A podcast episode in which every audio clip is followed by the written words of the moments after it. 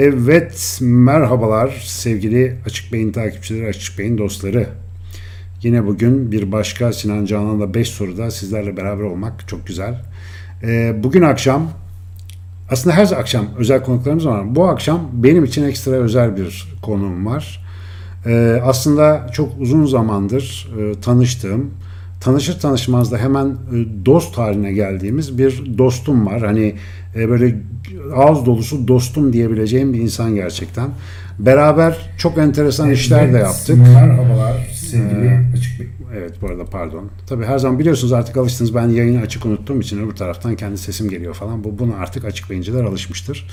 Dediğim gibi çok kısa bir sürede dost olduğumuz ve beraber çok enteresan işler yaptığımız, tanıdıkça iyi ki bu adam Türkiye'de doğmuş dediğim bir konuğum var. Sevgili Musa Göçmen bu akşam bizimle beraber. Musa'cığım hoş geldin. Merhabalar hocam, nasılsınız? İyi vallahi çok şükür. Sizlerden ne haber? Aa, çok iyiyiz. Ee, çok iyiyiz demeyi de seviyorum. Zaten öyle bir açılış oldu ki, programa öyle başladınız ki yayını. Ben de böyle hani ne söyleyeceğimi heyecandan toparlamaya çalıştım kafamda. İyiyiz demek zannedersem şu için en iyi kısa açıklama olmuş olacak. İyi, iyiyiz, iyiyiz, çok iyiyiz. Bu arada e, Musa Göçmen şu anda görebiliyorsanız hatta sizin daha güzel görmeniz için şöyle bir biraz daha geniş ekranı alayım. Şu anda çok havalı bir yerde kendisi. Ankara'dan bağlanıyor bu arada. Musa Göçmen Ankara'da ve Ankara'da birazdan hikayesini dinleyeceğiniz Türkiye'nin ilk özel e, senfoni orkestrası konser salonunu kuran kişiyle aynı zamanda bir aradayız bu akşam. Ve o arkada gördüğünüz havalı mekan her ne kadar açılır açılmaz Covid-19'a denk gelse de hala Türkiye'nin göz bebeği çok önemli mekanlardan birisi olarak duruyor. Bugün zaten sevgili Musa ile bu macerasını, e, işte bizi buluşturan şeyleri ve bundan sonra gideceği yerleri biraz konuşacağız. E, formatımız malumunuz 5 soru ama ben dedim ki ben Musa ile 5 soruda muhabbet edemem abi. Adamı zaten özlüyorum. Ankara'ya kolay gidemiyoruz. O da bu Covid Movid'den buralara gelemiyor. Bir ara neredeyse İstanbul'a transfer edecektik olmadı falan. Neyse her şeyde bir hayır vardır. E, ben valla Musa ile muhabbet edeceğim. Bu yayını bu yüzden yapıyorum. Sanıyorum sizler de e, bizim aramızdaki muhabbetin radyasyonuna maruz kaldığınızda hoşlaşacaksınız. Çünkü Bizim yani belki çok uzun süre ve sık görüşmediğimiz için sürtüşmeye de fırsatımız olmadı. Devam böyle ponçik bir ilişkimiz var Musa'yla. Bugün de biraz ondan böyle sizlere de hani bir ikram etmek istiyoruz açıkçası. Çünkü bu devirde dostluk bulmak gittikçe zorlaşıyor maalesef. Sanal ilişkilerin her tarafımızı işgal ettiği zamanlarda Maalesef böyle bir sıkıntımız var. Ben çok kısaca sözü uzatmadan önce ben Musa Göçmen'le nasıl tanışıyorum? Yani bir orkestra şefi, bir müzisyen, ortalığı kasıp kavuran çeşitli orijinal gösterilerin mimarı bir arkadaşla benim yolum nasıl kesişir? Ben ne zaman beyin anlatmaya başladım, beynin yani insan beynini anlatmanın en iyi yolunun onun en önemli ve en uç özelliği olan sanat meselesine değinmeden olamayacağını fark ettim. Dolayısıyla ta ilk günden beri e, sanat ve beyin meselesiyle ilgili hep böyle ilgiliydim. Ankara'da en beyni yaptığımız günlerde sevgili Nihat Çevik'in aracılığıyla biz Musa Göçmen diye bir adamla tanıştık. Tanışır tanışmaz da hani bizim orada bir değiş vardır. At kaçtı torba düştü. Her oturduğumuzda her yemek yediğimizde aklımıza 10 tane şey geliyor falan filan. En sonunda biz benim için en efsane faaliyetlerden bir tanesi olan ve 2-3 kez yaptığımız e, En Beyin Müzik diye bir gösteri düzenledik. Ee, bugün sizler için onun biraz arşiv görüntülerini aradım ama bulamadık. Arşivde karışmış sağda solda. Bulur bulmaz da paylaşacağım söz veriyorum. Çünkü çok havalı gösterilerdi. Çok güzeldi. Ee, hem beyin anlatısıyla hem müziği çok enteresan bir şekilde birleştirip e, yüzlerce insana seslenme imkanı bulmuştuk. Şimdi bundan evvel tabii Musa kendi alanında e, enteresan başarılara imza atan, değişik değişik işler yapan, mutfak diye bir gösterisi olan, çocuklara klasik müziği sevdirmek için elinden geleni yapan zaten adanmış bir insandı. Ben de işte böyle sürekli millete beyin sevdireceğim falan diye gezen birisiydim. Buluşunca otomatik bir şey çıktı ortaya. Ben bugün Musa Göçmen buraya nasıl geldi biraz onun muhabbetini yapmak istiyorum. Çünkü Musa gibi adamlar Türkiye'de biraz daha fazla olsun arzusundayım. İnşallah daha çok olurlar. İlk sorumu sorarak başlayayım mı Musa'cığım? Hadi bekliyorum. Ee, abi sen benim bildiğim kadarıyla mutlu bir adama benziyorsun. Ee, aynı zamanda biraz çılgın da bir adamsın. Yani birazdan çılgınlıklarını konuşacağız zaten de. Ee, sen gerçekten mutlu bir insan mısın ve hani bir daha dünyaya geleceksin deseler, sana bir yeniden başlama şansı veriyoruz deseler, acaba farklı bir hayat alternatifini yaşamayı düşünür müydün yoksa gene aynısını yaşardım iyi abi mi diyorsun? Nasıl gidiyor hayat senin için şu ana kadar? Abi şimdi e, ben müziğin sihrine inanan adamım. Yani kendim e, işte 13-12 yaşlarında böyle içine kapanık, konuşurken yüzü kızaran, e, kendi halinde, kendi dünyası içerisinde yaşayan bir çocuktum. Gerçekten yani hani derler hani böyle silik denilebilecek, hani öyle adlandırılır ya o şekilde. Öyle bir halim vardı. Ama ne zaman müzikle tanıştım, müzik benim ruhuma girdi. Ya öyle bir sihirle dokundu ki bana. Ben şimdi o çocuktan bugüne geldiğimiz yere bakınca şimdi on binlerce insanın karşısına çıkıp hikayeler anlatan, konuşan, neşe, espri yapan, herkesin iletişim halinde arada dağlar kadar fark var. İşte ben de diyorum ki iyi ki müziğe dokunmuşum ve müziğin sihri bana böyle bir yolculuk vermiş. Çünkü Aslında belki de iyi ki müzik sana dokunmuş yani bir de o var müzik de sana böyle bir dokunmuş yani. Tabii, tabii onu hissettiğimiz için herhalde çok şey yani buradan başlayan o süreç kendini insan sevdiği şeyin içine bıraktığında o yolculukta o akışa bıraktığında ya apayrı bir yere doğru gidiyor. Diyor, yani diyor dedin ya mesela sen de mutlusun. Ya gerçekten mutluyum. Ya hep bana derler hocam hep en ümitsiz anda bile pozitifsiniz, pozitif düşünüyorsunuz. Ne kadar güzel. Ama zaten hani bu bir durumsa mutsuz olma durumu te- tercihlerle ortaya çıkıyor ve hani ne mutlu ki bana ne mutlu ki bir şekilde sevdiğim işle buluşmuşum. Sevdiğim iş beni insanlarla buluşturmuş. Bakın ne güzel şimdi oturup sohbet edeceğim. Yani sevdiğimiz her şeyi bir ana bir araya getiren büyük bir kabın müzik olduğunu düşünürsek ben de onun içinde böyle o girdapta mutlulukla yüzen kurbağa gibiyim. Yavaş yavaş ısınıyor olabilir ama herhalde hani Yani müzi- müziğe denk gelmeseydin nasıl olacağını hiç düşündün mü yani hayatında mesela müzik olmasaydı? Hiç, hiç öyle Musa Göçmen hayal edebiliyor musun? Abi ben ilginç bir çocuktum. Yani başarılı bir çocuktum. Yani mesela girdiğim her okulu birincilikle bitirdim. Yani şey olarak baktığımızda hani akademik olarak baktığımda da parlak bir çocuk. Belki başka bir meslek, başka bir şey. Ama şu an dönüp baktığımda ben elektronik seviyordum. Küçük elektronik alet. Müzik seviyordum. Bir şeyler dinliyordum falan filan. Ee, insanlara bir şeyler anlatmayı, gösteri yapmayı, böyle mahallede çocukları toplayıp karagöz falan oynatırdım. Yani böyle Şimdi bakıyorum sanki o küçücük taşlar yerine oturmuş. İşte ben şimdi stüdyolarda elektronik müzikle iç içe, sahnede orkestral müzikle her şeyle yani böyle bence bunu görmemiz lazım. Bunu da ben şeyle ta- söyleyeyim. Bir, hepimiz için yeni bir yetenek tarifine ihtiyacımız var. Ha şimdi mesela müzik yeteneği çocuğa alıyoruz. %99 artık her çocukta kulak var. Sesi veriyorsunuz aa diye veriyor. E tamam müzik kulağı var. Ama işte şimdi yepyeni bir yetenek tarifine bence ihtiyacımız var.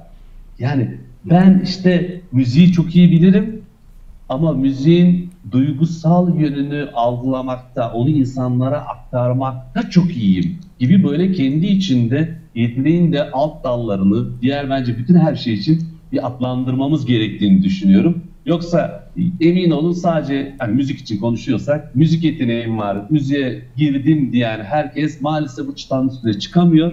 Niye çıkamıyor? Çünkü bu alt yetenekli yolunu bulamadığı için, nereye gitmesini bilemediği için o zaman her şey farklılaşıyor. Aklıma gelmişken anlatacağım. Çok konuşuyor gibi olmayayım da abi. Abi lütfen sen konuş diye çağırdım gözünü severim. Konuş konuş. Şimdi ben bana diyorlarken nasıl böyle oldu? Nasıl? Çünkü çok sıra dışı bir şeflik var. İşte anlatıyorum, insanlarla konuşuyorum. Çünkü hani herkes şefin arkasını görmeye alışık. Değil mi? Hiç o adam konuşmaz, döner selam verir, işini bitirir gider. Ama hani seyirciye yüzünü dönen, anlatan bir şef bir şekilde e, daha farklı bir yere doğru evrildi. Bu nasıl oldu biliyor musun? Dedim ya yeni bir yetenek tarifine ihtiyacım var. Ben baktım benim müzikal yeteneğim var. Tamam. İşte e, algıla mesela bunlar standart zaten yapılan testlerle ortaya çıkıyor. Ama ben 24 yaşında bir şey fark ettim. Bana Allah tarafından verilmiş yeni bir yeteneğin farkına vardım. Ne biliyor musun abi? Bak sen de onu şey yapacaksın. İnsanlar beni sahnede görmekten hoşlanıyorlar. Yani çıktığımda sadece durduğumda dahi insanların hani izlemekten hoşlandığı bir yapı hissettim. Yani bakıyorlar ve evet yani hani çıkıyorsunuz alkışlıyorlar. Dedim ki bana herhalde başladılar en büyük etmek buydu. Ben bunun farkına vardıktan sonra bu müzikal yeteneğin altındaki alt yeni yetenek darbinin farkına varınca bunun üstüne doğru ilerlemeye, anlatmaya, insanlarla ilişki kurmaya, sarılmaya, fotoğraf çektirmeye, sevgi, o öyle bir büyümeye başladı ki şu an hani ne mutlu ki bana hani artık benim kontrolümden çıkmış durumda. Ee, o yüzden de ben hani çok mutlu oluyorum açıkçası. Valla aslında burada tam bir yeteneklerin kombinasyonundan bahsediyorsun. Sen şimdi ya öyle şef mi olur kardeşim? Şef şöyle yapar, şef böyle yapar. işte Karayan gibi olacaksın, bilmem ne gibi olacaksın falan diye genel kurallara bağlı kalsaydın mesela ya muhtemelen bugün e, yani gerçi gene tatmin olur bir şekilde müzikle uğraşıyor olabilirdim belki ama bugün Musa Göçmen diye bahsettiğimiz orijinal kombinasyonu ortaya koymak pek mümkün olmazdı herhalde. Peki ben şunu merak ediyorum. Şimdi abi e, geçen e, Ken Robinson'ı dinliyorum bir sohbetinde. Paul McCartney ile söyleşi yapmaya gidiyor bu bu kitabı için. E, malum işte efsanevi Beatles'ın en beyni sayılan John Lennon'dan sonra ikinci adamı. E, 1950'li yıllarda bu işte İngiltere'de bir okulda okuyor. E, o geçmiş anlarından bahsederken e, Ken Robinson de eğitimle ilgili rahmetli oldu geçenlerde çok önemli bir isim. Ona diyor ki yani müzik öğretmenin diyor sendeki yeteneği fark etmiş miydi diyor. E, Paul McCartney diyor ki yok diyor. Yok hiç zannetmiyorum. Peki diyor iyi not aldın mı? Yok diyor hiç iyi not almadım falan filan.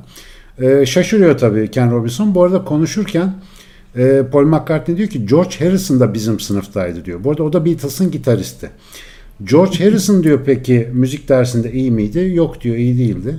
Peki diyor müzik öğretmeni ondaki yeteneği fark etti mi? Yok diyor fark etmedi. Ve Ken Robinson bir anda bir aydınlanma geçiriyor. Diyor ki dünya tarihinin en büyük müzik grubunun yarısı bir öğretmenin elinden geçiyor ve bu adam buradaki müzikal yeteneği göremiyor. Ve eğer o çocuklar o müzik dersindeki notlarıyla kendilerini değerlendirseler, yani müzikal yetenekleri hani ben iyi not alamadım demek ki benden müzisyen olmaz deselerdi Beatles diye bir grup olmayacak mesela. Şimdi böyle bir yere gelirken insan özellikle sanatla uğraşıyorsa şu modern toplumda bazı handikaplar yaşıyordur. Ben mesela kendimden biliyorum ama ben zaten sanatçı olma yoluna pek girmedim. Yani o yüzden o zorlukları ancak belki tatmışımdır kendi çapında uğraşırken. Sen şimdi profesyonel olarak bu işi hayatını koymuş bir şekilde yapıyorsun ama buraya gelene kadar seni bıktıracak eminim çok şey olmuştur. Çok problem yaşamışsındır. Abi mesela böyle orijinal bir müzisyen yetişirken Türkiye'de nelerle karşılaşıyor? Biraz onun muhabbetini yapmak istiyorum sana. Çünkü şu anda bizi izleyen gençler ya da anne babaların çocukları arasında mesela hayalinde ruhunda böyle bir şey taşıyan ama muhtemelen yaşayacakları ilk densizlikte bu işten vazgeçecek olan insanlar var. Belki nice Musa göçmenleri, Bach'ları, Vivaldi'leri, Dede Efendileri yitireceğiz belki de bu vesileyle. O yüzden belki onlara biraz yardımcı olacağız. Neler yaşadın abi yolda? Bir tuhaflıklar olmuştur sende de. Abi bizde maalesef şöyle bir şey var. Dünyanın genelinde de olsa da bizde biraz daha ağır. Ee, bizde çok kararlı bir müzisyen ya da ne yapacağını, ne yapmak istediğini bilen birisiyle karşılaştığımızda biz onunla bir dalga geçiyoruz. Biz komik oluyor. Yani komik geliyor bize. Nedir mesela? işte çocuk 12 yaşında, 11 yaşında işte ben orkestra şefi olacağım. Yani daha yeni doğuyu re'yi öğreniyor yani. Daha yeni başlamış ilk haftasında. Hemen yani orkestra şefi olacağım? E, e, böyle enseye tokar. Bir anda ortalık bir anda böyle dönüşüyor. Ya bizde aslında ilk başta hepimizin ilk kırılması hani o hani akran zorbalığı dedikleri kısım var ya aslında ilk kırılma biraz orada başlıyor. Şimdi ben ilk e, müzik okuluna, askeri müzik okuluna geldiğimde baktım işte bir hani enstrüman e, çalma eğitiminin içerisindeyiz. Ve baktım dedim hani ben bu enstrümanı öğrendim. Dedim yani ben bunu öğrenirim ama ben bunu yapmak istemiyorum. Ve bu daha ilk birinci ayda falan oluyor. Hani daha do, re falan diye okuyoruz yani notaları. Dediler ki ne yapacaksın pekala sen? Dedim ben bu okuldan besteci olarak tamamlamak, mezun olmak. Herkes dedi ki yani böyle bir şey yok. Çıktılar işte beni aldılar. Önce bir zaten o dediğim akran zorbalığı bir başladı. Lan besteci bu, e, hop oğlum besteci mi olacak lan sen falan. Ama çok ilginç. Bende o kırılma yaratmadı. Tam tersi hevesimi arttırdı. Yani yapabileceğime inancım gittikçe artmaya başladı. İçime kapandığım oldu mu? Evet kapandım. Zaten arkadaşlarım da hani ilk başlarda onun çok farkındaydılar.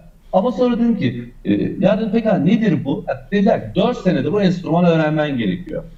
E dedim ben e, öğretmenlerimize çıktım. Dedim ki ya ben 2 senede bu enstrümanı bitirsem 4 senelik. Siz bana 2 sene müsaade eder misiniz? Ya böyle bir şey yok normalde o zaman yani. Sınıf atlama vesaire böyle. şey. Tabii kimse inanmıyor. Dediler tamam. Sonra ben giriştim abi. 2 senede e, 4 senelik e, enstrüman eğitimini sınavlarında da girdim ve gerçekten de bir kurulun önünde, öğretmenler kurulunun önünde e, iyi bir puan da aldım. Yani çok iyi hatta. E, ondan sonra dediler tamam o zaman. İşte burada aslında Bidis'in denk gelmesi gereken öğretmenlere belki ben geldim. Evet, işte bu İşte çok şans önemli. burada başlıyor. Evet. Evet. Burada şans burada başlıyor. Dediler tamam sana sen bunu tamamladın. Hadi git. Tamam gittik ve ben bütün kütüphanedeki e, müzikle ilgili tüm kitapları okudum. Bak ne kadar rahat söylüyorum tüm kitapları okudum. Hatta kütüphaneci yeni bir kütüphaneci gelince bana demişti ya bunların hepsini okuduğuna emin misin ya sen? Hatta böyle Fransızca falan kitapları karıştırmaya başlamıştım. Buraya kadar her şey güzel. Ee, çok partisyon inceledim, işte kendi kendimi yetiştiriyorum, öğretmenler falan ya. Ve işin en önemli noktası geldi. Konservatuar sınavı. Evet, demiştin ya nerede? Konservatuar sınavına girdim. Ee, ilk sınavı geçtim, ikinci sınavı geçtim, beş kişi alınacak. İşte bir sınav daha yapıldı, bir sınav daha yapıldı. İşte önceden haber gitmiş, hani bu çocuk işte kompozisyon, armoni bilir falan filan. Bana böyle çok üst düzey sorular da yöneldi bak. Onları da geçtim. Ama sınav açıklandı ve ben kazanamadım sınav konseri. Şimdi ilk dur geldi burada. ilk dur geldi. Neden kazanamadım? Çünkü maalesef o günden beri, ya o günlerde dahi o sıra dışı dedin ya farklı yetenek. E başka şeylerin peşinde koşan, işte e, orkestrasyonlar, yani boyundan büyük işleri kalkış, kalkışmış gibi duran bir yapı vardı. Ama normalde aslında bu oradaki sınavdakilerin algıladığı yanlışlık benim aslında o işe olan sevgimdi. Şimdi hepimizin başına gelecek şeyler bunlar. Tüm müzikal yolculukta. Sizi anlamayabilirler kendinizi anlatmaya çalışırsınız, insanlar anlamaz. Yıllar geçtikten sonra sizi anladıklarında belki o an için çok geç olmuş olur. Ama e, şu an o sınavdan sonra, yıllar sonra e, ben o sınavı kazanamadım. Dedim ki o zaman başka bir yolu olması lazım. Yani şey yoksa buradaki bu e, sınavda o okula giremiyorsam başka bir yola girmeliyim. Ve ben burada başka bir yola girip e, buradaki çok değer verdiğim bir kısım da bu benim için mutlaka ama kendi kendine öğrenme sürecine gir. Çünkü her yerde aslında bir şekilde kütüphanelerde o dönemde böyleydi. Kütüphanelerde, her yerde, kayıtlarda bütün bilgiler var. Müzik biraz daha tersten işliyor ya abi. Yani müzik önce bilimi yapılıp sonra uygulanan bir şey değil. Önce uygulanmış sonra bilimi yapılmış. Aynen öyle. Haliyle uzatmadan bilime doğru gittiğinizde e, önünüzde yepyeni bir derya açılıyor, yepyeni bir bakış açısı açılıyor. Şimdi çok uzatmayayım lafı. Evet, konservatuar sınavına girip kazanamamış bir çocuk olarak ilk yaklaşık işte böyle hani 19'lu yaşlarda ilk duvara çarpma deneyiminden sonra kendi kendime çizeceğim bu yolla arkadaşlarımın desteğiyle çok önemli çünkü onlar işte orkestra olup gelip çalıp falan ama dedim ki yeni bir yönteme ihtiyacımız var. Ve yeni yolu izledim. Yıllar sonra o komisyonda olup hatta şu an ismini vermeyeyim çok tanınmış hocalarımızdan bir tanesi beni kenara çekti dedi ki Musa'cığım dedi ben bir şey söylemek istiyorum. Yıllarda dedi bu aklımda. Biz dedi hani sen kazandıramadık ama dedi sana o da. Kazanmadın sen ama dedi. Bir şey söyleyeyim mi dedi. İyi ki de kazanmamışsın. Neden hocam dedim. Çünkü dedi eğer sen kazansaydın dedi şu an olduğu yerde olmayacaktın. Sen orada senin kazanmamış olman senin için yepyeni bir bakış açısıyla yepyeni bir yol çizmene sebep oldu.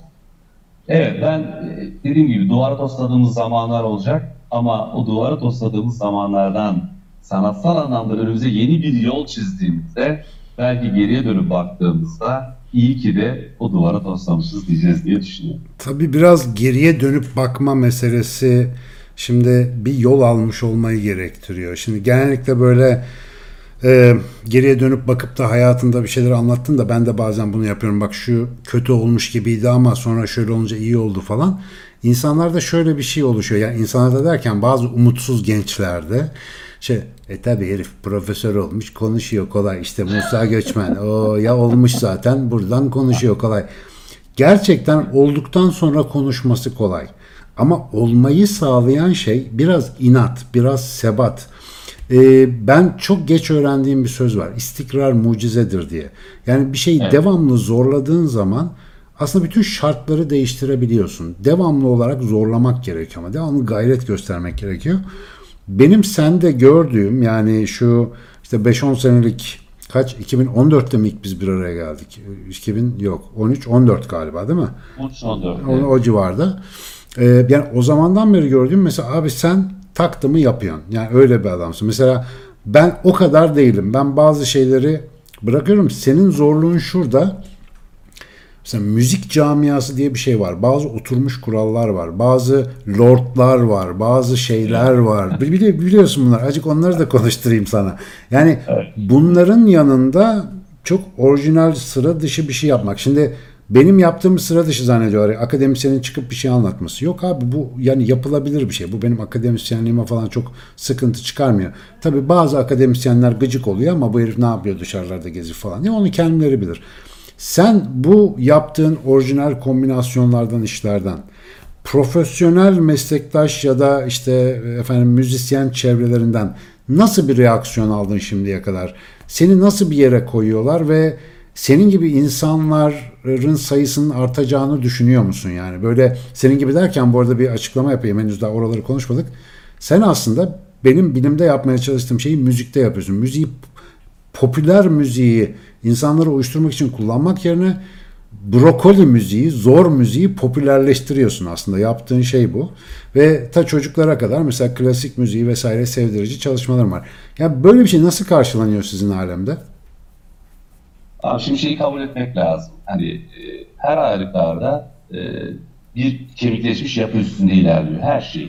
Pop müzik de öyle ilerler, klasik müzik de öyle ilerler. Bütün cihazda aslında dediğin gibi hani e, bir şekilde e, köşe başında olanlar yetenekle belirlenmiş ya da işte konumlar zaman içerisinde belirlenmiş olabilir. Çok tutulmuş gibi duran bir bütün sistemin içerisinde bir şekilde var olmaya çalışıyoruz. Benim yaptığım tabii e, hani tamamen böyle uç noktada gibi algılanıp zaten ilk başta ya ne yapıyor bu adam kafayı mı yedi hani ne oluyor seyirciyle niye konuşuluyor hani nasıl bir şeydir bu Hani komple bu yeni bir bakış açısı olduğu için zaten önce ilk başta kabul etmek lazım. Aforos.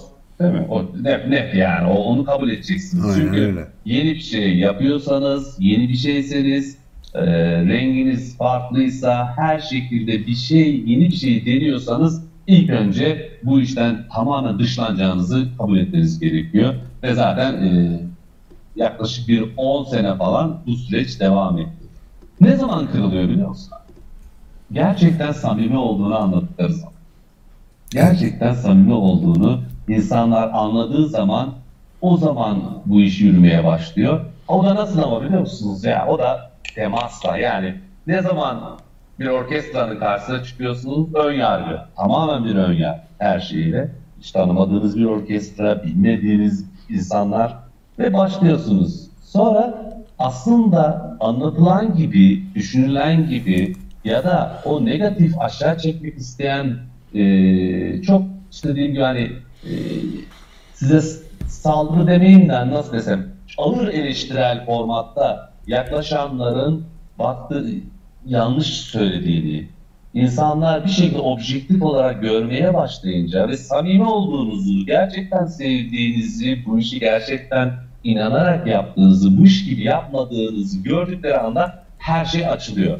Ama maalesef bizdeki o kapalı şey her yerde var. Mesela pop müzikte işte geçen e, bir tweet gördüm dayanamadım. İşte e, altına yazdım. İşte bir yapımcı diyor ki işte bir ünlüden işte işte şöyle bir onu çalıştırıyoruz albüm yapacağız.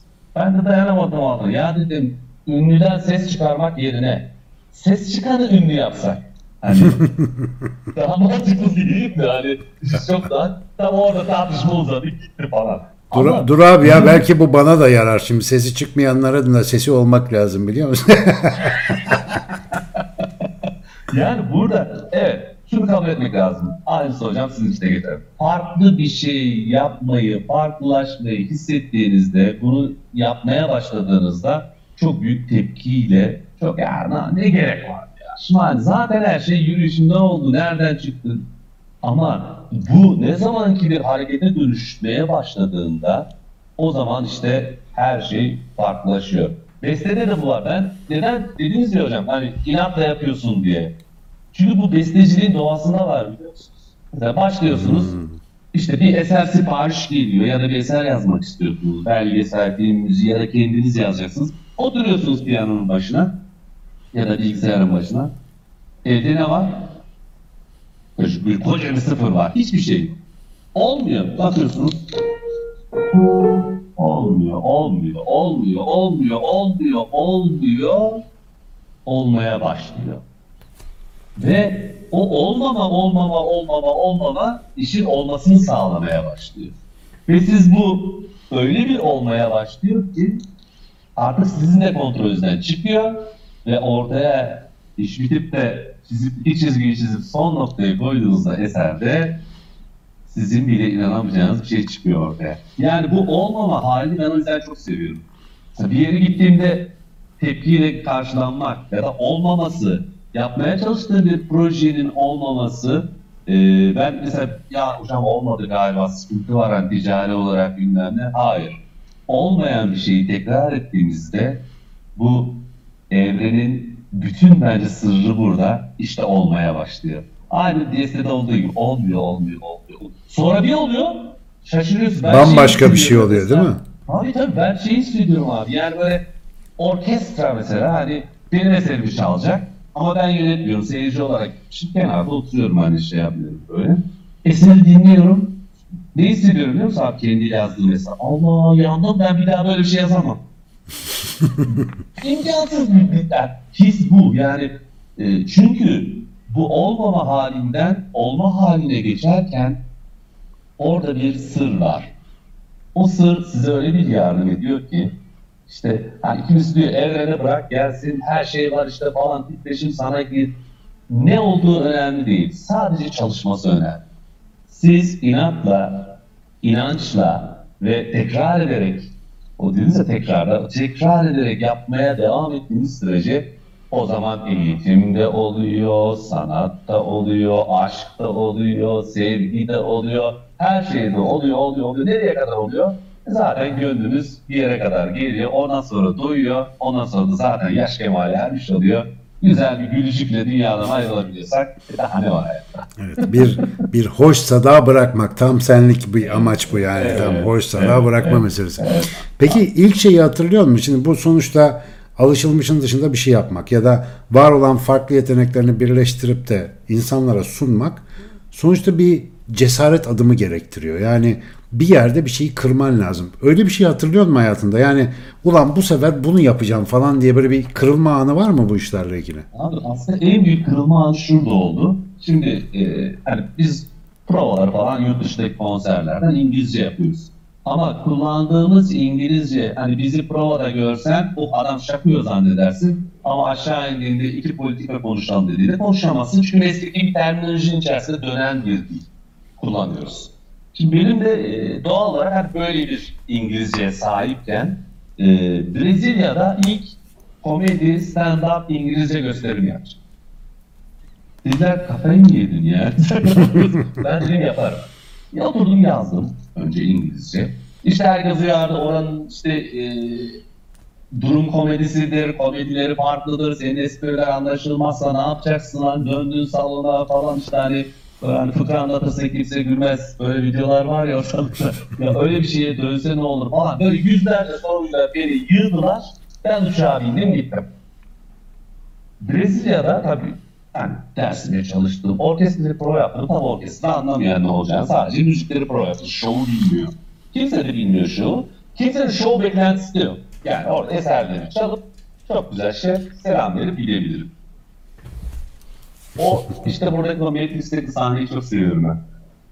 İlk parça bitti. Alkış kıyamet. Çektim. Döndüm seyirciye. Selam verdim. Alkışladılar. Şimdi burada işte kırılma noktası. iki ihtimalim var. Ya arkamı döneceğim. Ya da İngilizce konuşmaya başlamam gerekiyor. Tam işte bu sorduğum tam cesaret adımı burası işte. 5 saniye falan. 5 bile değildi derken 4 belki 1, 2. Ben ama ilk cümlemi söylediğim an tabii beynim oturuyor ya boşver dön arkanı takma ya yap o sevgi diye uğraşıyorsun yapma. Birçok şey var. Ama ilk cümlemi söylediğimde ne oldu biliyor musun? Seyirci var ya böyle. Seyirci beklentisi arkamı döneceğim. Beni hiç kimse tanımıyor. Ben de kimseyi tanımıyorum yani. Tek başına gitmişim. Şöyle bir yüzlerinde bir aydınlanma bütün yüzlerin, o gözlerin tek tek şu an mesela tüylerim diken diken oldu. O an var ya, işte o an tam Matrix gibi hani Kung biliyorum demişti ya. Dedi, ben de İngilizce biliyorum. Yüklendi, her şey, bütün beyin her şeyi bir anda böyle whoop diye başladı. Bir show oldu. Espriler, anlatılanlar ve o iyi ki de arkamı dönmemişim.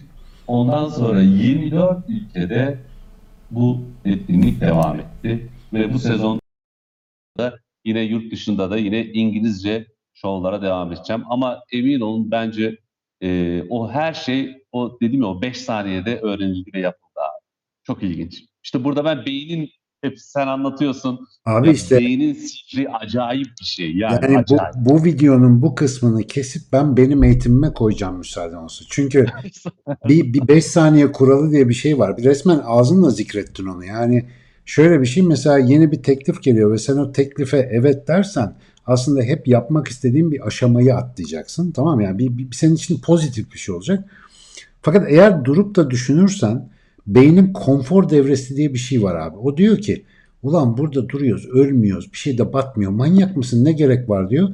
Sonra beyne diyor ki beynin ön tarafına bak bunu yaparsan rezil olursun başına şu gelir kimse sana gülmez bilmem ne neyse bir şey ya da herkes sana güler neyse onun şeyi.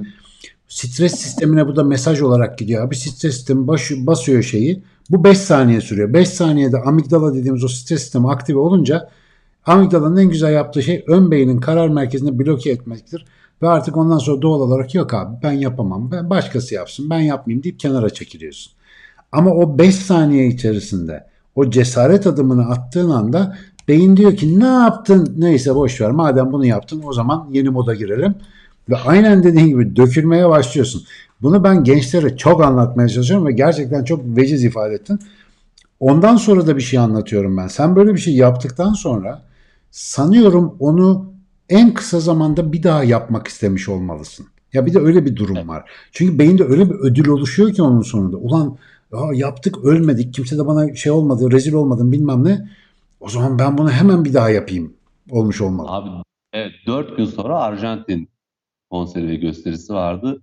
Yani şovu görecektin. Ya ben bile izledikten sonra, kaydı izledikten sonra hani beni bile şaşırtan ve anlattığımız bir e, İstanbul hikayesi anlatıyorum bir komik İstanbul hikayesi. Mesela kasap havası falan oynatıyorum yani o derece bir şey. Arjantin'de. Tabii tabii salona soruyorum işte mesela bir Türk melodisi biliyor musunuz diyorum. Duydunuz mu? Arjantin'de tabii duyuramamışız. Bu bizim kabahatimiz. Bak o da yani atıyorum bir Yunan melodisini biliyor Sirtaki ama biz bir Türk melodisini anlatamamışız. Sonra onlara o o anda işte Üsküdar'a giderken öğretiyorum ve söylüyor herkes. Zaten bu da bir sihir. Yani hiç bilmediğiniz bir dilde şarkıyı öğrenebiliyorsanız o da zaten hani odaklanma, o an şovun içine dahil olma isteği birçok şey var. Ee, onun arkasından da dedim ki diyorum ki yani kasap havası biliyor musunuz? Herkes bakıyor. Şimdi önce anlatıyorum. Biz diyorum sevgiyle birbirine sarılan toplumuz. Elimizi birbirimize omzuna atarız falan işte. Hadi diyorum birbirinize sarılın herkes. Sevdiği insanla sarılsın diyorum. O sıra şey diyorum sakın tanımadığına sarılma sakın. Neyse işte sarılıyorlar bunu anlatıyorum sevgi falan filan. Sonra diyorum ki şimdi size bu sevgiyle bizim dans ettiğimiz dansı öğreteceğim diyorum. Kasap havası.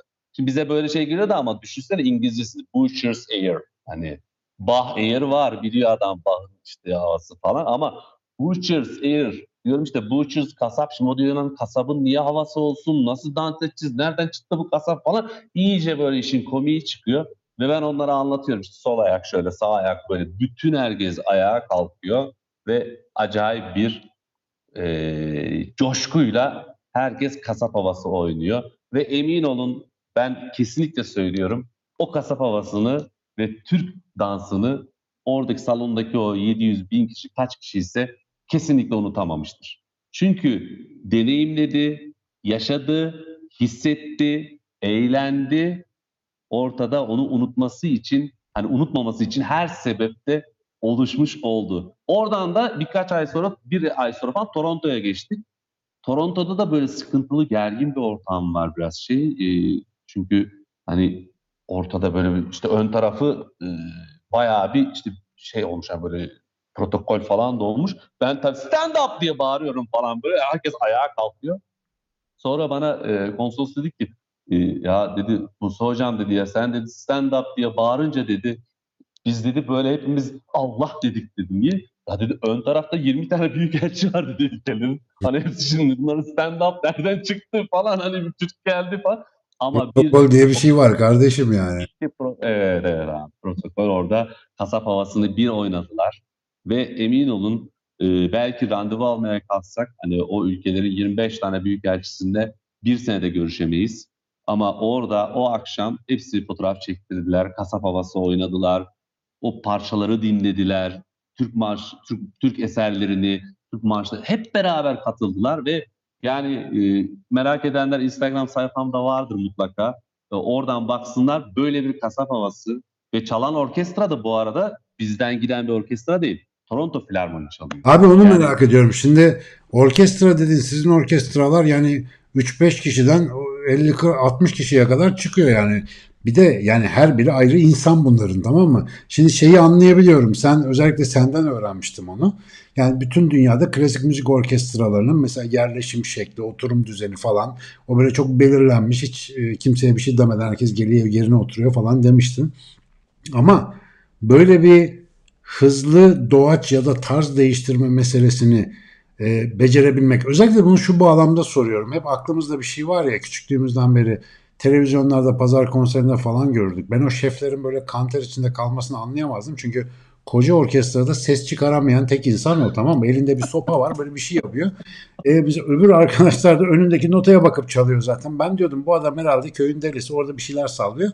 Ama senden daha sonra şefin e, genel durumunu görme şansım ve öğrenme şansım oldu. O orkestrayla o ilişki nasıl kuruluyor abi? Bir de şunun için önemsiyorum bunu. Hayattaki birçok diğer insanlarla kurduğumuz bağlantılara dair bence çok güzel örnekler var orada. Bu kadar kuralları belirgin bir yerde bile siz eğleniyorsunuz. Ben gördüm. Onu nasıl yapıyorsunuz abi? Bir anlatsana. Ya nasıl oluyor bu iş? Bir de yabancı bunlar. Yani senin tanıdığın bildiğin adamlar da olmuyor çoğu zaman. Abi çok ilginç bir şey var bizde. Ee, bu hepimiz için geçerli. Aslında toplum içinde konuşmaya başladığınızda bütün topluluk size bakar. Aslında şef gibisinizdir orada yine herkes ve bu bir tedirginlik yaratır. Ama bizdeki hata şu. Bizde şu vardır ya ben onu çok severim. Abi çözdüm ben seni ya. Oo, çözdü beni çok kötü. Hani ben çözdüm abi o adamı falan. Yani sanki birini çözmek çok kötü bir şeymiş gibi algılanır. Ama orkestra şefliğinde ya da bu işi, e, bu iletişim şeklini kullanmayı tercih eden orkestra şeflerinde gittiğinizde yapacağınız şey çok önemli. Topluluğu, kitleyi yönetmek istiyorsanız, onunla birlikte hareket etmek istiyorsanız hiç dilin vesairenin e, önemi kalmıyor. Açık olacaksınız. Yani Bu arada bırakın Bu arada bak e, bir e, tanıyabili tanıyor olabilirsin. Tuğçe isimli ve Renda soy isimli biz neler çektik Sinan Bey diyor. Tuğçe'cim çok sevgiler öpüyoruz seni. Tuğçe de bu arada en son Türkçe'de evet ben kendisini Senforak'ta baş kemancımız olarak izlemiştim. Tuğçe'yi ben normalde çok tanıyorum görüyorum ama baş kemancı olarak çok karizmatik duruyor valla. Ee, ona da buradan selam. Onu da yakında yayın alacağım buralarda. Ortak çalışma. Harika Öyle harika. Tuğçe de 20 yıllık bizim gerçekten orkestramızın e, başında duran her türlü emeğini dedim ya arkadaşlar dostlarla bir şey oldu. İşte o arkadaşlar dostların çizdiği o yolda o ışıkla yürümemizi sağlayanlarından en başında olanlarından bir tanesi. Ona da gerçekten çok teşekkür ediyorum. Bu fırsat bulmuşken de e, onun emeklerini de vallahi alkışlamak lazım. Evet. Aynen öyle. Dedim ya açık olmak lazım. E, açık olduğunuzda sizi çözmene izin verdiğinizde bu adam nasıl sinirlenir? Bu adam nasıl güler? Bu adamın karakteri nedir? Neden hoşlanır? Ama bunu hemen birkaç dakika içerisinde yapmanız gerekiyor. Hemen orkestrayla iletişim haline geçiyorsunuz. İşte aslında bizim bütün yönetimde sistemimiz bu olması lazım abi. Yani bırakalım çözsünler. Yani düşünsenize bir ekibiniz var ve hani sizin bir bakışınızdan ne hissettiğinizi, ne düşündüğünüzü, bir hareketinizle neler yapmak istediğinizi anlayabilecek, hiç konuşmadan bir de. Hani böyle bir iş, düşünsenize böyle bir ekiple çalıştığınızı, bir iş yarattığınızı düşünün. Ortaya o zaman işte işin eğlencesi de çıkar, başarısı da çıkar.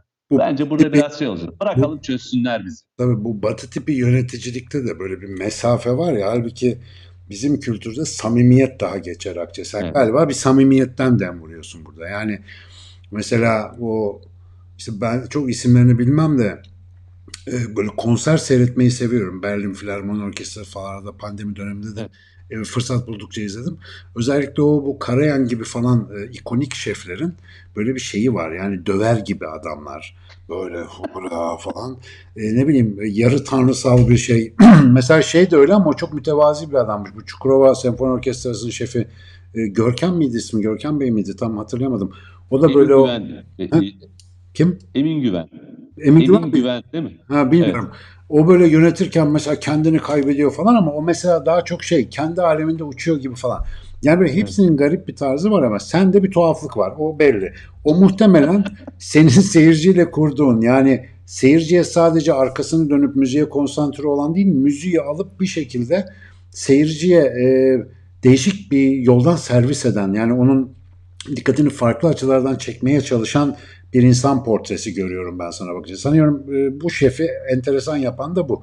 E, şey sormak istediğim şey bu. Yani e, o kadar insan hakikaten mesela seni anladığında e, böyle deyince tuhaf olacak ama şimdi hani o batonu sallarken o kaşından gözünden falan gerçekten orada o anda organik bir böyle bütünleşmeyi nasıl yakalayabiliyorsunuz? Ben onu merak ediyorum. Sonuçta abi bu işin notası var, kuralı var, ölçüsü var, vık var, zık var.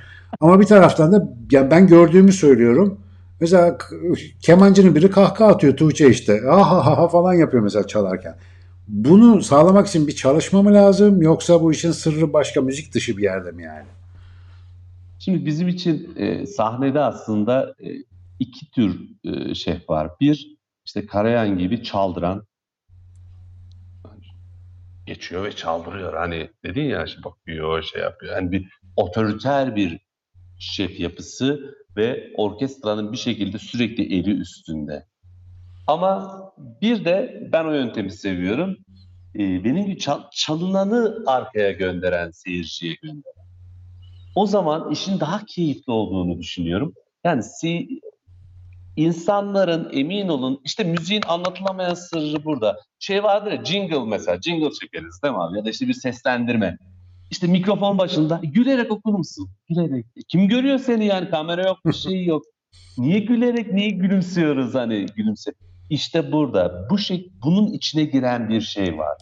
O insan nefes alırken nefesiyle birlikte o sevgisini ve gerçekten isteyerek yaptığı müziği sizin seyirciye gönderdiğinizi hissettiğinde çok daha ben farklı bir keyif alıyorum ve keyifli. Tabii ki diğer müzik, diğer ter- tercih de ortaya çok güzel müzikler, çok güzel icralar çıkartıyor. Yani tartışılmaz bir şekilde. Ama burada işte kişisel tercihler ortaya çıkıyor ve şuna da ya şunu da seviyorum açıkçası. Hani hangi orkestraya gitsem hangi orkestra hiç tanımadığım orkestrada yönetsem, yurt içinde de yurt dışında da herkes bir mutluluk yaşıyor. Yani o anının mutluluk. Hatta bana çok hani hiç hayatımda bu kadar rahat çalmamıştım. Çok daha başarılı oldum diyen müzisyenler, solistler birçok kişiyle bulu. Yani üzerlerinden hani e, o stresi, endişeyi alıp da hadi sen yap güzel bir şeyler. Bak ne güzel geçecek kısmında yapıldığında müziğin sihri bence orada içine giriyor. O zaman siz eğlenerek çaldığınızda, güldüğünüzde, gülerek keyif aldığınızda emin olun seyirciye de geçiyor. Ama bu bir tercih meselesi. Yani şimdi dört duvar kabul ederiz biz sahnede. İşte bir, iki, üç. Bir de önümüzde duvar kabul edilir. Bu seyirciyi yok kabul ederiz, çıkarız. İşte dördüncü duvar gayet ismi. Seyirci duvarın dışında oturur, izler. Olaya sadece e, izleyici olarak sadece orada izleyici olarak kalma durumunda kalır. Ama ben farklı bir şey yaptım. Dedim ki ben duvarın birini kaldırıyorum. Yani bu duvar da yok. Ben üç duvarda yapacağım. Ve üçüncü duvarı kaldırınca bu sefer seyirci de müziğin içine dahil oldu. Evet, Ne tiyatroda da seyirci böyle bir şey var zaten. Dördüncü duvarı kırmak diye bir şey var tiyatroda da. Seyirciye dönüp de bir şey söyledi mi öyle oluyormuş. Ben de onu geçen Evet, sene evet. öğrenmiştim. Bizde hiç dördüncüde kırıp bizim yerle devrilmiş durumda bizim. Duvar duvar kalmadı bizde. Yani bu e, seyirciyi içine aldığınızda seyirci koro oluyor, seyirci şarkı söylüyor. Bir gün dedim ki size bir sürpriz yapacağım. Çünkü hani çok merak. Dedim ki bakın dünyada hem yemek yenilip hem çalınabilen tek enstrüman bizde. Kaşık. hem yemek hem çalabilirsin hani. Kim niye çaldığı zamanında hani yemek bitince hanım ben bir şey buldum tık tık tık tık tık tık falan mı bir şey mi var bilmiyorum ama ne yaptık biliyor musun abi çok ilginç. Bütün koltukların altına kaşık koyduk. Sayıyı sen düşün mesela 1200 kişilik salon. Hani Wow. 2500 falan kaşık var koltukların altında kimse bilmiyor. Hadi diyorum koltuklarınızın altına bakın. Herkes eğiliyor kaşık. Karşıda senfoni orkestrası elinde kaşık. Hikayeyi anlatıyoruz. Ve bir başlıyor. Bahçe duvarından açtım. Neşet Ertaş. Çak çaka çak çaka çak çaka. Ve eser de ona göre yazılı. Kaşığın ortaya çıkması, kaşığın solosu var. Onu gö- ve ortaya çıkan coşkuyu, insanların kendi kültürü karşısında gördüğü e, işte tüm evrensel dünya orkestrası, kendi bildiği gönlünün içerisinde kalbini titreten sanatçısı ve eğlencenin içerisinde ve müziğin içerisinde. Böyle hepsinin birleştiği bir süreçte kaşık olmak. Burada en çok kim sevindi? En çok kaşıkçı sevindi. Neden? Çünkü biz sezonda 40 konser yapınca yani Oo, 40 abi zengin çarpı olduk. 2, 80 bin falan en son dedim ki ya Konya'dan getiriyorlardı kaşıkları. Dedim ziyaret edelim Antalya'ya gider. Gittik ziyaret ettik. Abi. Kaşıkçıya gittik. Kaşıkçı gitti biz tabii bizi görünce inanamadı falan. Bana diyor hocam diyor ya biz diyor düğün için yapmıştık bu kaşıkları. Şimdi en büyük senfoni orkestrasına satıyoruz diyor ya. Sonra heyecanlandı diyor işte yeni makine aldım yatırım yapacağım üzerine isminizi basacağım hocam bilmem ne falan. Ama yani inanılmaz bir şeydi. Ve şu an e, bakın ne zamandır konser yapamıyoruz. İnsanlar e, kaşık o kaşıkların bana fotoğrafını atıyor. O kaşıklarla bir şeyler çalıp bana gönderiyorlar. Bazı konserlerde Senforak konserine bile kaşık getiriyorlar. Diyorum burada yok. Bunda değil. Ah, bunda değil. Esprisi oluyor.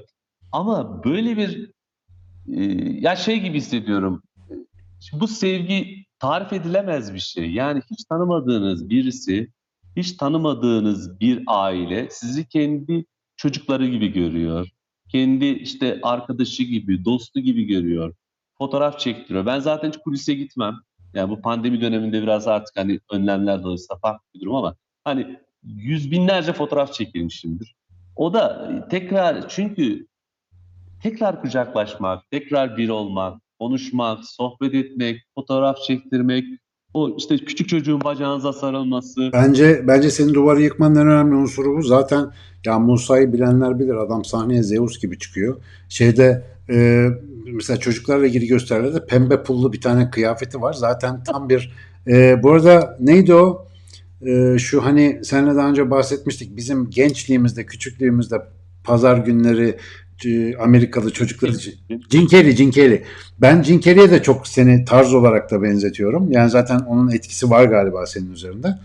Ama şöyle bir şey yap. Hı. Bu üslup, bu üslup aslında e, Victor Borch diye bir adam vardı. Abi siyah beyaz televizyonlar, Amerika'da böyle yuvarlak televizyonların olduğu dönemde piyanoyla YouTube'da videolar var izlesinler. Böyle bir üslup geliştirmiş. Yani klasik müziğin komedisi çıksa. Ama bu komediden bahsettiğim şey hani böyle cılgı değil. Böyle dalga geçme Güzel. tarzında değil yani. Evet yani güzel yani eğlenelim ama güzel espriler olsun, öğrenelim. Bunu yapsak nasıl olurdan yola çıkmış. İşte oradan ona geçmiş, Leonard Bernstein yapmış vesaire. Sonra işte Danny Kaye'ye gelmiş. Kaye tabii daha hani işi tiyatral boyutuna taşımış. Bu bir üsluptu. Dedim ki ben yani bizim de ben çocukluğumda ben de seyrederdim. Bizde de ama şey olmadı hani ya öyle bir şey yapalımdan yola çıkmadı. Çok ilginç. Ee, bu hikaye anlatıcılığı var ya anlatmaya başlayınca hani ucu bucağı gelmemeye başladı. Sonra kendi hayatından bir şeyler anlatıyorsun. Mesela hani dedi ya şeflik falan işte. Ya dedim ki ben geçen şovda anlattım. Ee, ya benim dedim mesleğim hiç aniden işe yaramıyor. Bak herkesin mesleği aniden işe yarar. Değil mi? Doktor mesela adam yere düşer bayılır. Açılın ben doktorum falan. Hani çok karizmatik bir şey yani herkes açılır herkes ona bakar. Ya da işte hani bir bilinmesi gereken soru sorulması gereken işte avukattır bilmem nedir her şekilde yani herkesin mesleği ne olursa olsun bir şekilde hayatta aniden işe yarıyor. Ya aniden evet açılın ben yapayım dedim. Baktım benim mesleğim hiç öyle aniden işe yaramıyor. bir gün arabaya, arabayla gidiyoruz bir gün. Arkadaşımın da kızları var yanında. Ee, dedim ya kızlar o an çizim. Yani dedim, benim mesleğim hiç aniden işe yaramıyor yani. Hiç denk gelmedi dedim ya. Ben bunun acısı, vallahi dedim yani acısını yaşıyorum. ya. Bu kadar yıl çalış ama aniden kimse hiç yardımcı olma. Neyse işte oğlumu alacağım okulun yanına yanaştık. Camları da açık. Okuldan bir ses yükseldi. Dikkat! İstiklal Marşı. Dedim ki açılın ben şey. Tam tam yerini bulmuşsun yani. Şimdi bana diyor ki bu olay oldu. Vallahi oldu yani. Açıldılar mı? Açılmadılar tabii kimse ama yani kızlar falan hani böyle hani yere düştüler gülmekten ama yani o an için olan bir şey. Şimdi bunu sahnede anlatmaya başlayınca işin bu paylaşım boyutu başlayınca bambaşka bir yere doğru gidiyor iş.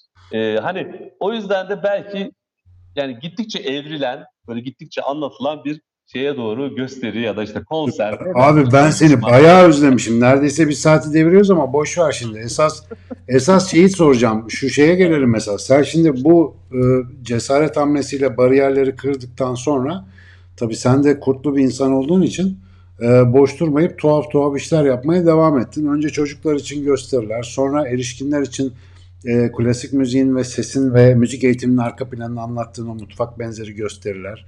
E, sonra senforaklar, sonra e, tematik senforaklar. İşte e, Türk müziğini yurt dışında çok değişik şekillerde temsil etmeler. Derken derken e, tam bunlarla coşuyor. Hatta bildiğim kadarıyla Senforaka bir ara Alice Cooper'ın menajeri falan da yeşillenmişti. Sizde öyle bir durum Evet, mu? tabii, tabii, tabii. Yani dünya Alice çapında bir fenomen. Abi Senforak'ta yani diğerleri de konuşuruz ama ben tabii rockçı olunca beni önceden o ilgilendiriyor.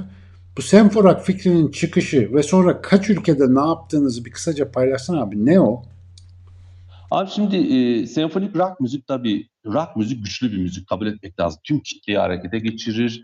İşte tüm kitle müziğidir. Hep beraber dinlenir. Ağırlıkta böyledir ve festivallerin aslında temelinde rock müzik oluşturur. Ama senfonik müzik de çok güçlü bir müziktir. E, aynı şekilde bunun gücünü rock müziğe koyulduğunda ortaya yepyeni bir şeyler çıktığının birçok örneği var. Ee, 2009'da herhalde yanlış hatırlamıyorum. Ee, bana dediler ki bir bize proje verir misiniz? Bu projede Masters of Rock diye bir festival var. Bu dünyanın en büyük rock festivallerinden bir tanesi. Ee, 2009 yılında tamam dedim ben size bir proje hazırlayayım ve Brezilya'dan bir şaman diye bir rock müzik topluluğu ki Engra diye bir topluluktu. İsmini o an yeni değiştirmişti. Dedim ki onlarla güzel bir proje yapalım. Bir senfonik rock topu işte konseri ama düzenlemeler power dediğimiz yani o güç düzenlemeleri olsun. Çünkü bir eşlik senfoni düzenlemeleri var. Bir de güç yani o sizin orkestranın da gücünü üzerine koyduğunuz. Abi ha çok güzel bu eşlik mi? Mesela ben onu sevmiyorum. Metallica'nın bazı çalışmalarında mesela arkaya orkestra sırf böyle çeşni olsun diye konmuş gibi duruyor. Ama sizinkinde bir fark var. Yani böyle bir TDD sendromu, tüyler ayağa kalkıyor, cuşu huruş hali var. Böyle bir enteresan bir şey. O demek ki düzenlemeyle alakalı bir şey. Evet o orkestrasyonla işin hani hangi enstrümanı nasıl kullanacağınız, ne kadar güçlü yazacağınızla alakalı. Ben böyle bir yazdım. E, dediler ki gönderdik işte projeyi. Projeye bayıldılar. Dedik biz bunu DVD yapacağız. Ha şimdi ben dedim nasıl olacak şimdi daha hani ilk yapılacak konser, DVD olacak. En büyük rock festivali falan. Tamam dedim yapalım hani. O 5 saniye orada da devreye gider. Ondan sonra Hallederiz abi. Tabii gittim işte e, yine Prag'dan bir senfoni orkestrası, işte Brezilya'dan rock band geldi. Provalarını yaptık, normal salon provalarını. Dediler ki soundcheck var, soundcheck'e geçtik. Soundcheck'te e, bir alan şöyle sahneyi kurmuşlar. Hani şöyle baktığımda uzakta bir tribün var. Öyle. Ya dedim hani çok uzak değil mi hani biraz daha tribünü yakına koysaydınız falan. Şey gülümsedi sadece e, organizatör. Neyse biz provamızı yaptık, soundcheck yapıldı. Ee, işte böyle 15 tane kamera, Pro Tools'lar, işte mikrofonlar, bilmem neler falan böyle hani kayıt için kurdukları yeri e, tırı gördüğümde hani vay dedirtecek kadar bir teknoloji ve inanç ve e, çaba hepsi birleşmiş durumda.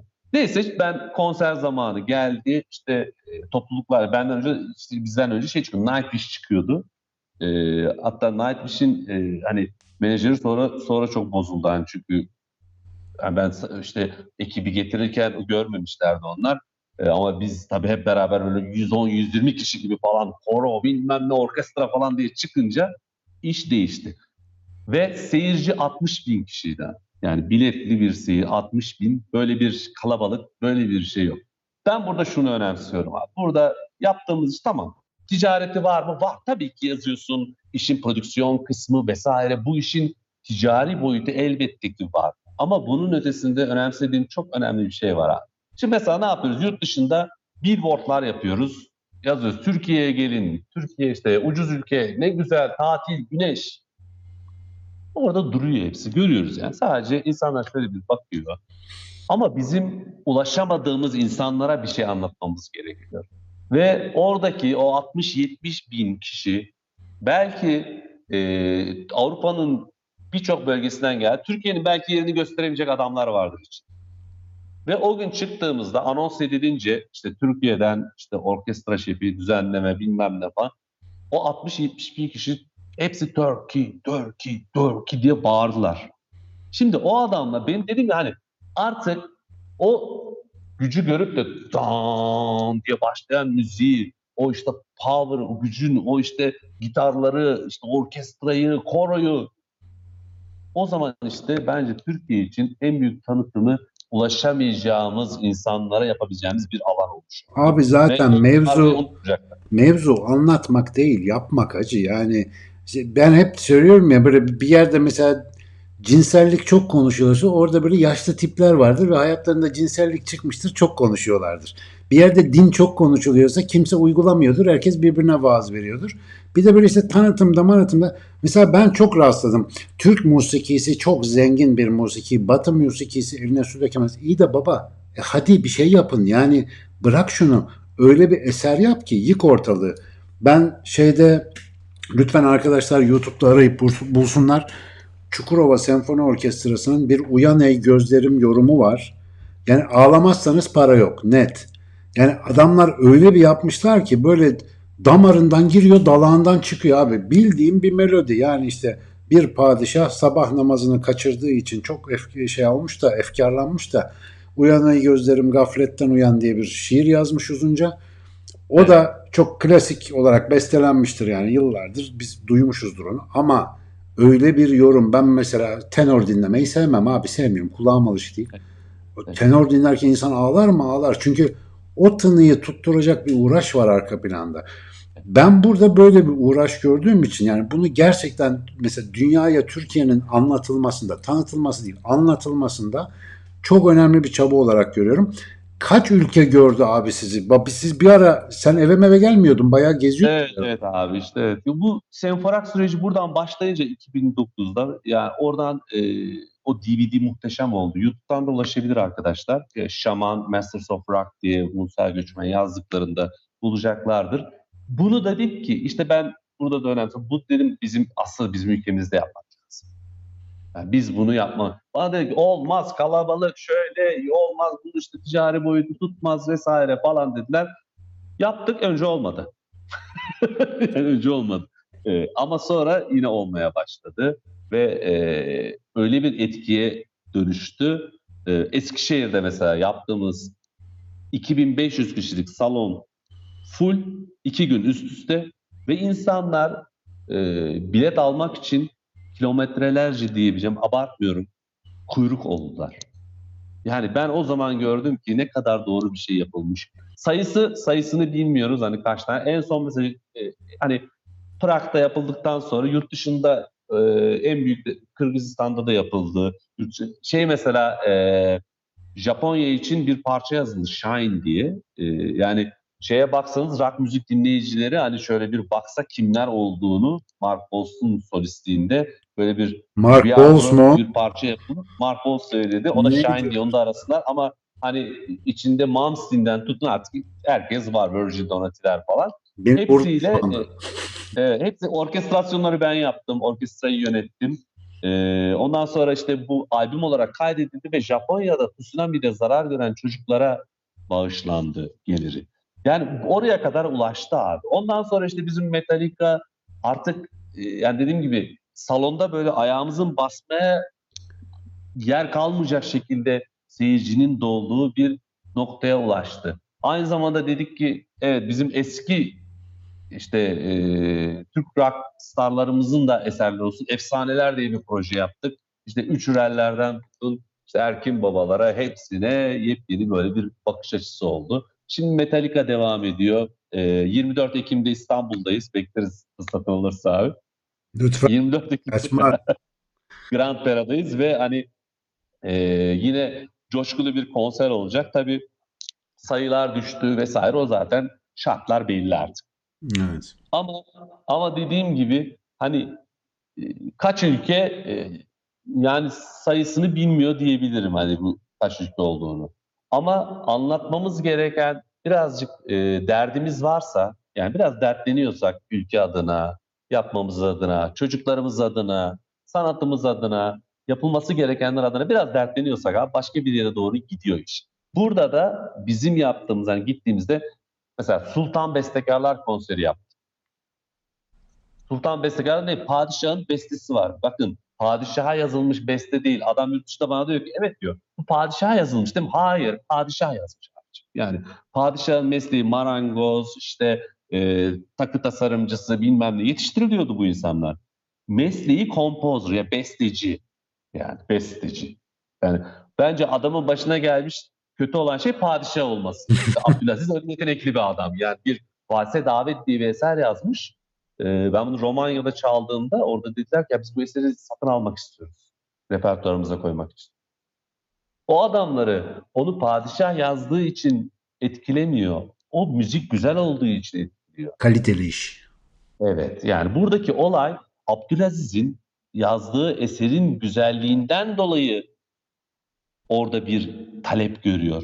Yani bizim burada bakmamız gereken şey işte bu Sultan Bestekar, ben Senfonik Sema diye bir eser yazdım. Mevlevi Ailenin senfoni orkestrası olan. Senfonik rock yazdım. Komedi şovlarımız var, çocuklar vesaire. Ama hepsi dediğim gibi biraz dertlenmek gerekiyor herhalde abi. Yani biraz dertlenince e, o derdin de e, çözümü çalışmaksa valla hani bak bugün işte 10'da geldim. E, 10'dan itibaren e, kaç proje yaptığımızı sayısını biliyorum bu saate kadar. E, Birçok şey işte salonda bugün konser vardı, öğle arası konserleri vardı. işte kendi çalışmalarımız vardı, yapmamız gereken kayıtlar. Birçok şeyi ama emin olun ben çok yani dinleyenler için derlerse buradan ne çıksın hani bu kadar konuştuk ne çıksın ya lütfen çalışsın herkes. Çalışın.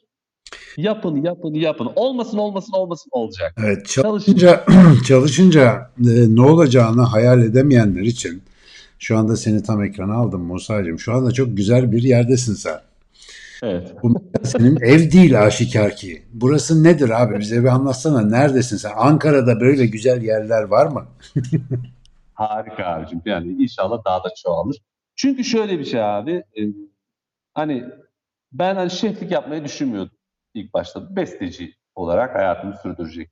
Ama baktım ki şeflik yapmam gerekiyor.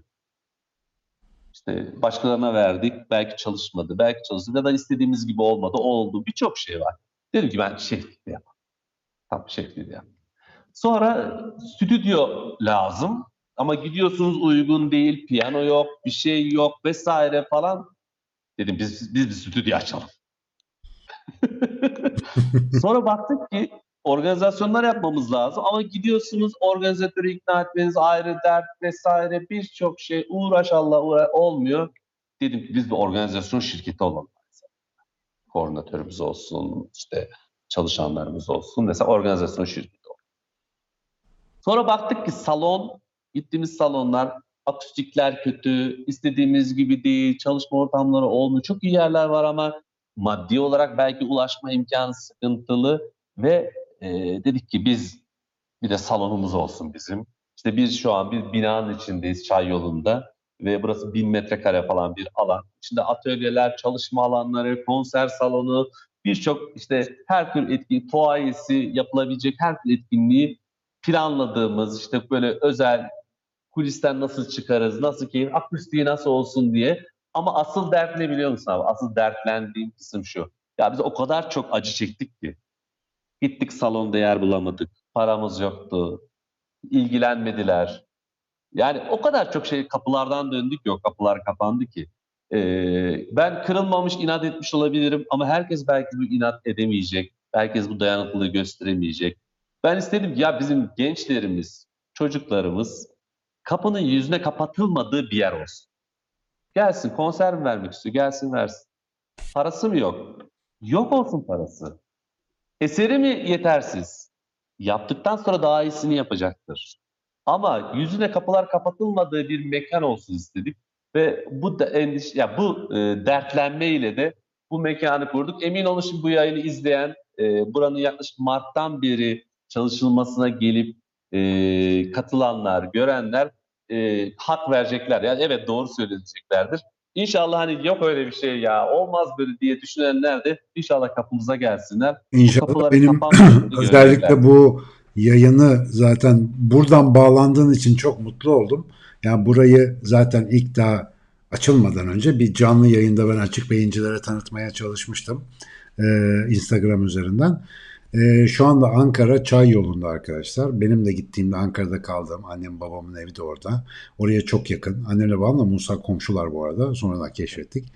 Oraya çok yakın. Hemen o neresi oluyor abi o mıntıka bu Çağdaş'ın falan olduğu yer işte. Hoca attı. Alacaatlı yolunda evet hemen sağda. Zaten orada büyük e, yapılanmalar var yeni. Tam orada Musa Göçmen Senfoni Orkestrası konser salonu. Türkiye'nin ilk e, ve sanat merkezi aynı zamanda. E, gerçekten e, çok hani böyle sitayişle bahsedilmesi ve görülmesi gereken bir mekan. Doldurulması gereken bir mekan. Maalesef tabii e, açılır açılmaz Covid-19 gibi bir talihsizliğe maruz kalınca ben bu arada canlı yayınlardan bir tanesinde şöyle bir laf etmiştim. Özellikle o gün içinde senin konun geçmişti abi. Sonra akşam bir, bir yere bağlandım. Covid ile ilgili konuşuyoruz. Bak dedim yani başımıza gelen her şey aslında bir şeylere işarettir, şudur budur diye anlatırken. Mesela dedim benim bir arkadaşım Ankara'da dedim Türkiye'nin ilk özel senfoni orkestrası konser salonu açtı. Küt diye dedim üstüne korona patladı. Şimdi bu arkadaş acaba yani ya ben acaba yanlış bir şey mi yapıyorum yani işte bu korona patladı diye mi düşünsün? Yoksa biz acaba şöyle mi düşünelim? Ulan bak adamın bir tanesi hani bütün imkanlarını zorladı. Senelerce olan hayalini gerçekleştirdi ve bize herkese bir konser salonu sundu. Ama biz şimdiye kadar müziğe gereken ilgiyi göstermediğimiz için Rabbim dedi ki dur hazır değilsin. Otur bakayım aşağı. Önce biraz piş ondan sonra özle ondan sonra gel. İnşallah bu badireler geçtikten sonra ki müzik dünyasının biraz bu şeyden en fazla etkilenen alan olduğunu biliyorum. İnşallah oraları insanların bol bol dolduracağına eminim. Zaten e, bunun için yapılmış bir mekan asla boş kalmayacaktır ona eminim. Kesinlikle. Bir de şu var. Bir e, serzenişimi de seninle paylaşayım. Ben küçükken abi Cumhurbaşkanlığı Senfoni Orkestrası'nın konserlerine çok giderdim. Yani götürülürdüm daha doğrusu. Evet. E, özellikle ailede benim annem babam pek klasik müzikle arası yoktur. Onlar halk ve sanat müziği tarafındadır ama ailedeki bazı işte akrabalık bağlantılarımız nedeniyle mesela Gürer Aykal'la falan böyle bir bağlantımız vardı. Devamlı oraya giderdik. Böyle küçükken konserler dinlerdim. Fakat ilk defa 1998 yılında Danimarka'da o Tivoli Garden'daki bir konser salonunda bir klasik müzik konseri dinlediğimde ve yanımda oturan seyircilerin o konsere katılımlarını ve tepkilerini gördüğümde neden CSO'da müzikten bir türlü haz edemediğimi fark ettim. Çünkü orada gördüğüm şey ülke içerisindeki genel benim en azından yetiştiğim kültüre son derece yapıştırma duran, gayet soğuk, garip bir e, böyle e, protokol ve bürokrasi içerisinde gerçekleşen bir tuhaf bir şeydi. Orada ise küçücük çocukların koşarak nasıl konsere geldiğini, anne babalarının bilmem nelerin nasıl hemen oranın haliyle hallendiğini gördüm. Buna Türkiye'de en yakın gördüğüm şey senin konserlerinde. Burada bir kendileştirme var. Yani kendine dönüştürme, kendinden yeniden üretme ve gerçekten o zaman insanlarda karşılık buluyor. Hiçbir şeyin taklidi aslı gibi olmaz ama en en basit düzeyde zihin yorulmuş orijinal bir şeyde gayet büyük etki yaratır ve senin yaptığın şey, yıllardır üzerine çalıştığın şey bence çok önemli. Ee, çıkmadan evvel bizim beraber yaptığımız bir Enbey'in müziklerimiz vardı zamanında. Evet. Birlikte sahneye çıkıyorduk seninle. E tabi ben biraz ezilmiyor da değildim. Adam dediğim gibi Zeus gibi böyle bir çıkıyor. Zaten orkestra şefinin bir prezentasyonu var. Allah'tan ben de böyle akademik akademik beyin beyin takılıyordum orada. Başlıyor. Ama yani çok güzel bir ikili olduk bence yani. O bence çok Evet. orijinal bir şeydi. İnşallah bu pandemi tantanlarından sonra gene yapasın var. Ama orada bizimle bir beste paylaşıyordun. Senin belki de en meşhur olmuş bestelerinden bir tanesi. Onun bir de öyküsü vardı. Şu Evet, evet, evet. Acaba burada bilmiyorum hani parçaya şey olur mu bu bağlantıda çalmak ona e, haksızlık etmiş olur muyuz ama şöyle sonuna doğru bir bukle alıp bir de hikayesini senden dinleyelim mi yüzünün? Ben önce şey hikayesini anlatacağım. Şimdi e, dedim ya şeye çok inanıyorum ben. E, böyle disiplinler arası e, merak edip, onları takip edip, onları kendi alanınızda nasıl, kendi dilinizde nasıl anlatabileceğinizin yollarını arama çabasına çok inanıyorum. Yüzünde böyle bir eser.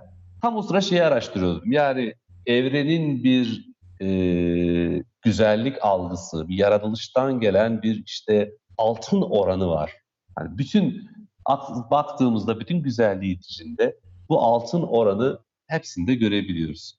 Ve aslında hepimizin yüzünde de böyle bir oran olduğunu, hatta da bir resime başlayanlara hemen onu öğretirler şu kadardır, şöyledir Hı. falan. Ve hepimizin aslında yüzünün güzelliği biricik ve herkeste de bu oran saklı. Müthiş bir şey. Ve yüz o kadar değerli bir şey ki ilk defa gördüğümüz insanın yüzünü görüyoruz. Bebek olsun ya da işte yüzlerle hatırlıyoruz insanları. Düşündüğümüzde hep yüzü aklımıza geliyor. Yüz en son en son mesela yüzü görüyoruz değil mi? Yani en son yüzünü göreyim diyoruz toprağa bile vermeden önce. Her şey yüzde başlıyor. Bütün her şeyi önce yüzde düşünüyoruz ve her şey yüzde bitiyor. Dua bile yüzde bitiyor. Yani o derece yüz değerli bir şey.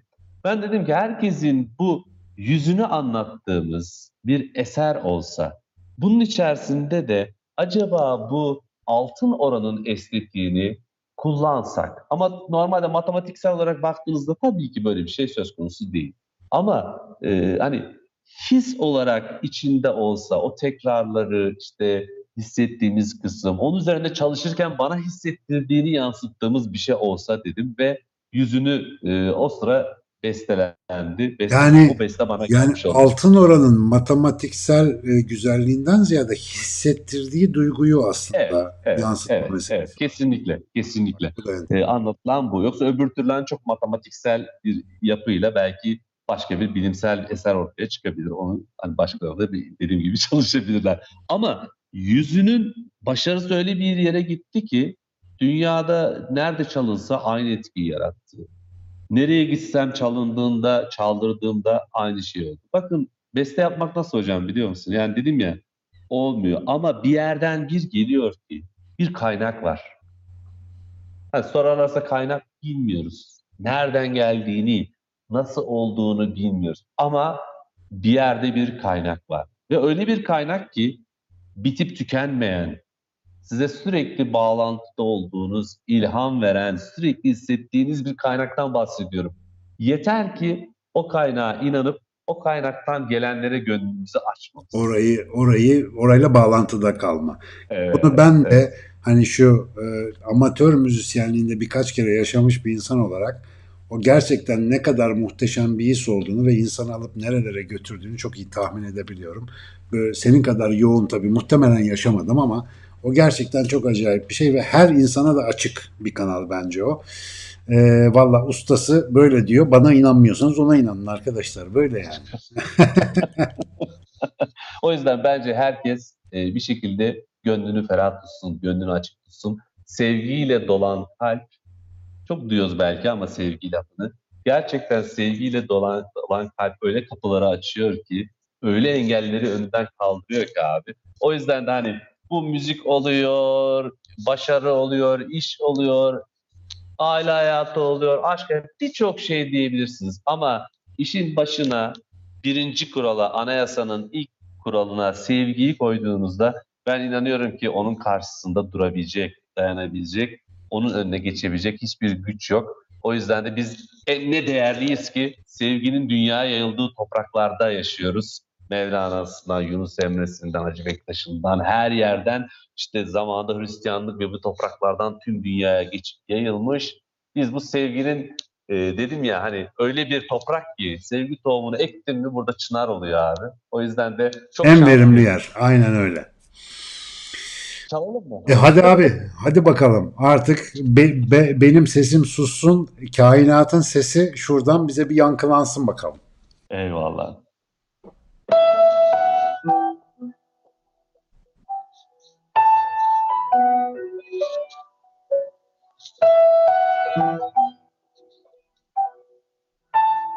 嗯。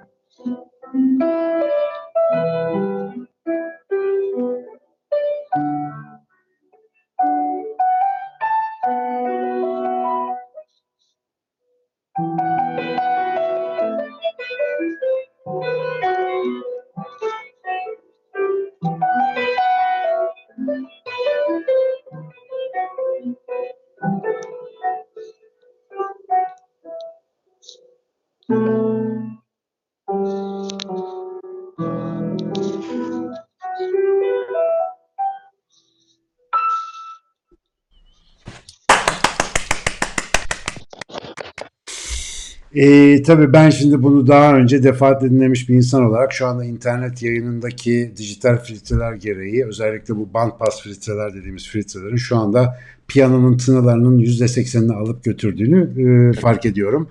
Zaten amacımız burada şöyle bir bukle tat vermekti. YouTube'da Musa'nın bu parçası hem kendisini orkestrayla seslendirdi hem de bildiğim kadarıyla başka icraları da mevcut. Yüzün Musa Göçmen diye yazarsanız ama canlısı gibi asla olmayacak onu bilin. Gerçek bir salonda, gerçek bir piyanoda, gerçek bir müzisyenin o an çalarken hissettikleriyle beraber birleşen o binişik frekansların etkisi bambaşka olacak. Ben bu arada Musa ile ilgili tonla notum var şurada kağıtta ama neredeyse hiçbirini konuşamadık. Adam çünkü bir küçücük fıçıcık içi dolu turtuş, turşucuk daha bu şifa konserleri var bilmem neleri var. Ee, özellikle bir de şu e, klasik müzik orkestrasından dersleri falan var ama bu yayında artık sizi e, baymak olur bundan sonra. Evet evet bayağı uzak. Ben bir yayın sözü daha alarak en az Musa'dan hatta mümkün olursa inşallah Ankara'da mekandan bunu birebir. Canlı yayınlar. muhabbetimize devam edelim istiyoruz. Sanata, yaratıcılığa, inovasyona, yeniliğe sınır mınır olmaz. Covid de olsa bilmem ne de olsa bu iş devam eder. Ama inşallah e, bu işte netameli günler geçer de tekrar bir daha o solanlarda beraber oluruz. Musa buradan bile olsa tekrar muhabbet etmek çok keyifliydi. Sağ ol. Benim için benim için de müthişti abi. Özlemişim gerçekten. Biraz da o yüzden inşallah hani e, izleyenleri sıkmamışımdır. Benim çenem düşüyor.